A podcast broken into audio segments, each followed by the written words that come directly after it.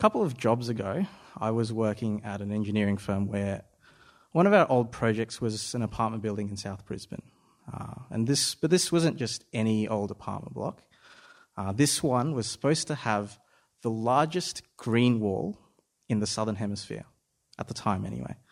For those of you who don't know what a green wall is, uh, it's where they basically cover the side of a building with plants, greenery, hence the name.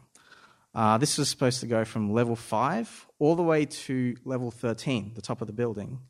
It's about 30 to 40 meters high, by the way. And not only that, there were going to be two of them, and it was just going to be like this amazing thing. They put out this huge advertising campaign, really pushing to sell these apartments. Uh, you know how awesome it was going to be, how sustainable it was going to be, environmentally friendly. You don't want to miss out on this opportunity to be part of something special. So many people bought off the plan, but you know before they'd started construction. But then once they started, the developers ran into a few problems. This led to them scrapping the green wall eventually because it would cost too much money. So instead, they put concrete planters on each floor on the two sides of the building where this is supposed to go. You know, uh, like built in pots where they put in plants and soil stuff. Because, you know, they needed some greenery to justify the decision. But that didn't work because after like a week, the plants died. So they put plastic plants in. Um, so these people, they bought into this building, they paid probably premium top dollar to have an apartment in this building, and all they had at the end were these fake plants. Did literally nothing. They were sold a lie.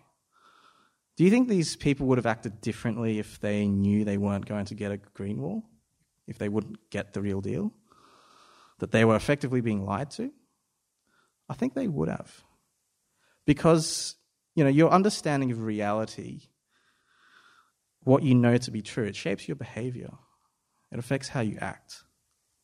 The truth matters, and the gospel is no different. The truth of what is the gospel matters because it shapes our behavior. And when it comes to the gospel and our understanding of it, it nurtures or inhibits our godliness depending of our understanding of what the truth is. Our knowledge of the truth changes our hearts, our behavior, and making us more like Christ, producing godliness in us, and it is evidence of Jesus having an effect on our lives. And knowing the truth of the gospel matters because by it we have the hope of eternal life, the hope of salvation. We'll see that in today's passage as Paul writes to Titus the truth of the gospel in us leads to our godliness. Uh, Paul opens his letter to Titus by writing a fairly lengthy introduction. Uh, only Romans and Galatians have longer intros. Normally, we might skip over these parts of the Bible, but I think Paul here has done this intentionally. He's creating context for the letter, for Titus to not just know what, what Paul's telling him, but why. Why else would he write in his intro about things like the knowledge of the truth that leads to godliness in verse 1, or the hope of eternal life in, and God who does not lie in verse 2? Except for the fact that Paul was setting up what's about to follow. We'll break this down a bit. Uh, so, reading from verse 1 uh, Paul, a servant of God and an apostle of Christ Jesus, of Jesus Christ that word servant sometimes is translated as slave in the NIV, depending on context. Uh, in ESV is tr- typically translated as bondservant. But the point is that Paul is entirely subservient to God. He serves no other master. And his job is to further the faith of God's elect in their knowledge of the truth that leads to godliness, as it says in the second half of verse 1. That means that Paul is an apostle of Jesus Christ, one of the first messengers of Jesus' gospel, so that the faith of God's people uh, would grow, would be furthered. And the way that this is done is through the people having knowledge of the truth, because it leads to godliness. And that's the, that's the main point for tonight, and why we as Christians study the Bible, that is God's Word, because we believe it's true, and that by reading it, we'll grow in godliness. Now, the technical term for that is sanctification, but put more simply, it's us becoming more and more like Jesus. By letting the truth shape our hearts and minds, we will over time lead lives that are more and more godly, more and more holy. And not just that either. There's another important aspect to knowledge of the truth uh, in addition to godliness, because it's also tied to the hope of eternal life that God's people, God's faithful, i.e., us, have. So it's important we know the truth. Now, what is the truth? What is, what is the gospel? To summarize it, it's that through Jesus we're saved by grace through faith, not of works. As we've recently seen going through Ephesians, this was written in chapter 2. So it's not of ourselves or anything we do or have done, but it's through the life, death, and resurrection of Christ and Christ alone that the penalty for our sins, the price for our evil deeds, and the anger of God that was originally meant for us, resulting in death, our death, was taken by Jesus instead. And that's how Jesus paves the way for us to have eternal life. That if we believe in him, if we trust him, if we put our faith in him, that he took on all these things, then we too will not perish, but will have eternal life. Okay, so that's, that's the truth, that's the gospel, that's summarized. But think about this. What if, what happens if you change that message? Does it matter if you change it? Like, if you change the message of the gospel, can it still lead to eternal life? Well, some might argue yes, or some might argue no. It's not, I think it's not quite that simple. On the one hand, you could argue that some points of teachings are so small or insequential that they don't really matter, like some parts of it, that they don't really affect the main message at all. Like, for example, whether or not we should use actual wine in our communion or instead of grape juice. It doesn't really matter. But on the other hand, some things really do matter. Like, if you claim to be a Christian and you're teaching people that Jesus didn't literally rise from the dead, then I don't think I can eat with you. And if you know me, I like eating. So there is definitely a line where it's gone too far, where the gospel message has been changed too much, such that it's not the gospel. I won't try. Sorry, I won't try to define where that exactly that line is tonight, uh, because I don't want to go down that rabbit hole. But the core message of the gospel needs to stay intact the main thing needs to stay the main thing. If we know that we're justified by grace alone through faith alone, for example, and someone says you need something else in addition to having faith in Christ in order to be saved, then are they speaking the truth? If they say you need to, say, for example, speak in tongues or to be circumcised, as well as having faith in Christ, then are they teaching the same thing? Are they really preaching the same message that was entrusted to Paul as he writes in verse 3? Well, I don't think so. Well, that's the problem that they were facing uh, in the Cretan church. False teachers were teaching things contrary to the truth of the gospel. Let's have a look at um, verse 10, uh, reading from there. For there are many rebellious people, full of meaningless talk and deception especially of the circumcision group. They must be silenced because they are disrupting whole households by teaching things they ought not to teach, and that for the sake of dishonest gain. Paul left Titus in Crete to finish what was left unfinished, to take actions to preserve the local church, and to deal with false teachers and those who, according to Paul, whose actions deny God, as it says in verse 16. I think it's likely that there were two things going on here. Uh, one, external influences were corrupting the gospel. That is, people coming into the church from the outside, bringing false teaching with them. And two, internal influences distorting the gospel uh, and corrupting the church. People within the church who taught things that simply weren't true, whether it be came from themselves or they just come, you know, came up with something. Over the last you know, 50 years or so, I'd say the church in the Western world has tended to focus on threats coming from the outside. But I think there can be significant threats to the gospel from inside the church as well. Uh, the external influences are easier to understand conceptually, so I'll go through that first. Um, we have the example of the circumcision group mentioned in verse 10 uh, as an example of some false teaching they had. We know from the rest of the New Testament that these people taught that Christians needed to essentially become Jewish still, and they needed to follow a lot of the old Jewish law that wasn't necessary or relevant anymore. The most obvious one being circumcision, hence the name. But without getting too bogged down into the details, at the heart of these people were teaching a different message, a different gospel, one of faith plus Old Testament Jewish law, or to put it more bluntly, faith plus works. That's not the gospel. And the church needs to recognize when someone claims to be one of us, yet brings us a different gospel to what Jesus originally taught. In practice, in practice, recognizing it may not be that easy, but I think as a concept, it's not too difficult to understand how external influences could pose a threat. However, I think internal influences corrupting the gospel can do a lot more harm, and often that's because people just don't realize until it's too late. This is especially true when people don't properly understand the difference between the ways of the Bible and the ways of their own culture. If we take the Cretans case, uh, reading from verse 12, one of Crete's own prophets has said it Cretans are always liars, evil brutes, lazy gluttons. This saying is true therefore rebuke them sharply. Now, is Paul just being racist? I don't think it's that simple.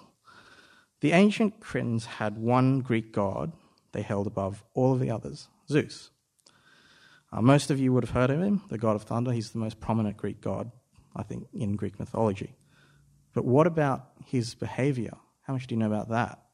Well, it wasn't good, to say the least. Zeus was notorious for being indulgent, treacherous, and completely lacking in self control. But that's the god that the Cretans followed. They followed his example.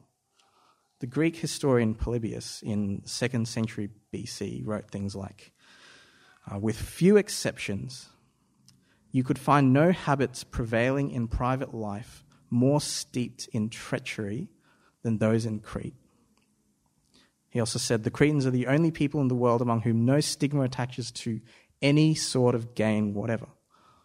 Essentially, he's saying that as a collective, as a culture, they were really bad people. But the thing is, that was normal for them in their culture. So they didn't think that anything was wrong with their behavior, even after coming to faith in Jesus and understanding the gospel. Which is why Paul tells Titus in verse 13 to rebuke them sharply so that they will be sound in the faith. And I don't want to give you the idea either that when compared to us today, the Cretans were particularly horrible people. While, yes, it is true that Paul may have agreed that they were liars, evil brutes, and lazy gluttons, these aren't, these aren't subtle sins. They're obvious sins, easy to spot. Look ahead in uh, chapter 3, uh, verse 3, where Paul writes at one time, we too were foolish, disobedient, deceived and enslaved by all kinds of passions and pleasures, lived in malice and envy, being hated and hating one another. So it doesn't mean that the Cretans were more sinful than us, and Paul recognizes that, or that they needed the gospel more than we do. We're not immune to such sinful behavior. We all need the gospel. Uh, reading on, uh, Paul continues describing these rebellious people in verses 14 and 15. Uh, people who don't know God, who rebel against God, reject the truth, uh, whose minds and consciences are corrupted, who deny God by their actions, though they claim to know Him, who are detestable, disobedient, and unfit for doing anything good. These people, they're completely and utterly incompatible with the gospel of Jesus Christ and His people, the church. Yet they were inside the local church in Crete. As we've seen in previous weeks, uh, going through Ephesians here at KPC, the doing of good works is evidence of faith in someone's life, uh, evidence of the faith that we profess and the grace God has shown us. Grace teaches us to say no to unrighteousness, to reject it, and to fight the sin in our lives. But what do you do when there are people within the local church who deny God by their actions, who are completely unfit to do good works? How do you identify and then deal with this problem like was in the Cretan church? Paul's answer is first answer is appoint elders. Uh, when writing this letter, Paul's first priority is to tell Titus to appoint elders to each, each local church area to address this, to encourage others by sound doctrine and to refute those who oppose it, as it says in verse 9. So, uh, what is an elder and what do they do? It's good that we have lots of elders here tonight, by the way. Uh, an elder is a caretaker of God's people, a leader of their, you know, that immediate part of God's big family, or, you know, in other words, a local church. Uh, and I should note, when we think of elders, uh, we might be tempted to take what we do or have here at KPC and read it into the text here in Titus. But while there are similarities in the characteristics and qualities Paul requires of an elder and what we, what, what we expect of our elders, there are also some differences. And Paul wrote this letter before we had KPC or Presbyterianism, so I think what he wrote takes precedence over what we do necessarily. Um, moving on, if you take uh, verses 6 to 9, Paul's written a whole list of qualifications that a person must meet in order to be an elder. Uh, but what kind of qualifications are these? What is he looking for? Well, it appears that as a minimum, elders should have upstanding character and some level of competence. Uh, let's step through these verses and I'll explain what I mean a bit more. Uh, starting from verse 6 a man, one who's blameless, uh, a man who's faithful to his wife. Uh, there, the ESV says uh, the husband of one wife, I think implying not more than one wife. Um, a man whose children believe and aren't wild and disobedient, suggesting that if you can't take care of your own household, how can you manage God's household? This isn't to suggest, by the way, that you need to be married with kids in order to be an elder. Uh, otherwise, technically, Paul himself is disqualified on both counts. But if you are married with kids, then you need to have your house in order. Your family can't be dysfunctional and falling apart. Uh, verses 7 to 8 lists more requirements something, someone not overbearing, not quick tempered, not a drunkard, not violent, not pursuing dishonest gain, but someone who's hospitable, who loves what is good, self controlled, upright, holy, and disciplined. These are overwhelmingly issues of character. Does he live a godly life, a life of obedience to Christ? Has he let the knowledge of the truth shape his life, changing his heart and mind and leading him to grow, grow in godliness? Now, elders also have to be able to do the job. In verse 9, it says they must hold firmly to the trustworthy message and to be able to encourage the others by sound doctrine and refute those who oppose it. So it's not only just good character that's required. Uh, competency is important as well, as they do work hand in hand. But I'm highlighting character here because I think not only does Paul do that, but I think our tendency as well in this in Australia is to focus on competence, on ability above all else. If you look at most job applications nowadays, their focus is very much competence on skills and experience, whereas the position of elder, yes, it needs that, but it also needs godly character. I'll give you an example of what happens when you only have competence uh, with no character. Uh, when I was in my last job, so this is like less than two years ago, by the way, uh, they hired a senior engineer, a senior fire protection engineer to be precise. His resume was impressive, very experienced. His area of expertise overlapped with mine, so I ran a few things by him, and he knew what he was talking about. All of the knowledge was there. Thing is, though, after his first day, we never saw him again. He just didn't show up. So they tried emailing him, calling him. The direct, the, the, yeah, the director even went to his house, his listed address, only to find his ex girlfriend, who said she hadn't seen him for two weeks. And so, you know, a few people in the office started talking about it, you know, uh, what's going on here. And it turns out some more red flags came to the surface. Uh, he spent half his time that day eating junk food. I think that day I saw him go for like 10, if not 15 smoke breaks. Uh, in his interview, he left uh, gum under the boardroom table. Um, and the icing on the cake, I think, was after a few weeks of not showing up to work, he emailed the company asking when he would get paid.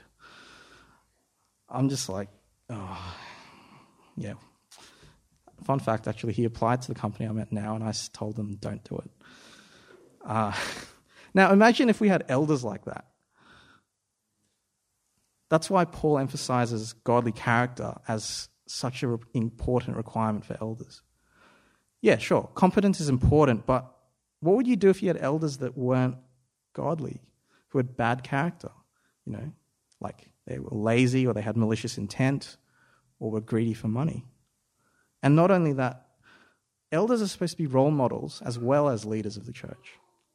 They're to be an example for all Christians on how to live in a godly way.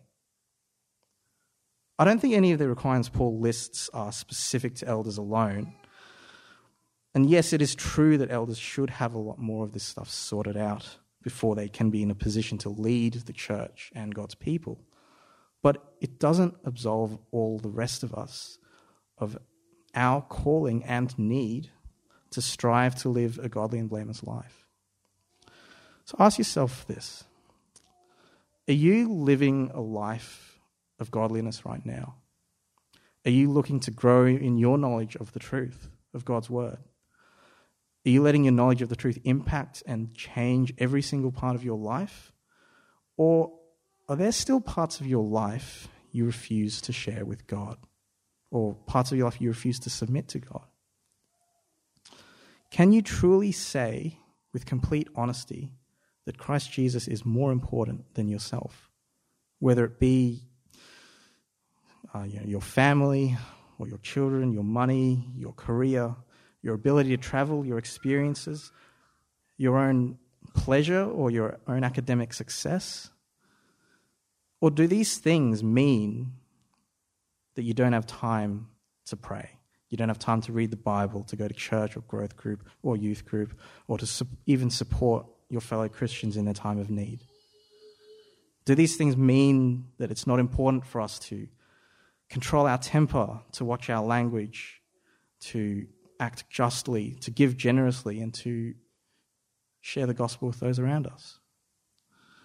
For the gospel is the truth that gives us hope of eternal life, and through the life, death, and resurrection of Jesus. If we believe in him, he forgives us our sins and we won't perish, but we'll have eternal life.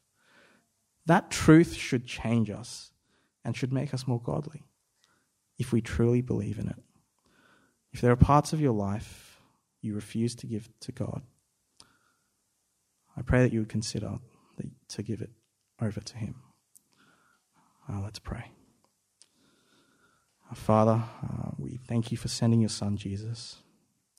Thank you for what He did for us uh, and dying on the cross in our stead. That through Him uh, we have eternal life. Uh, may you work in every single part of our lives uh, through the, uh, this knowledge of the truth that we have um, to change our minds and to transform our hearts, to grow in godliness and to be more like your Son. We pray this in his name. Amen.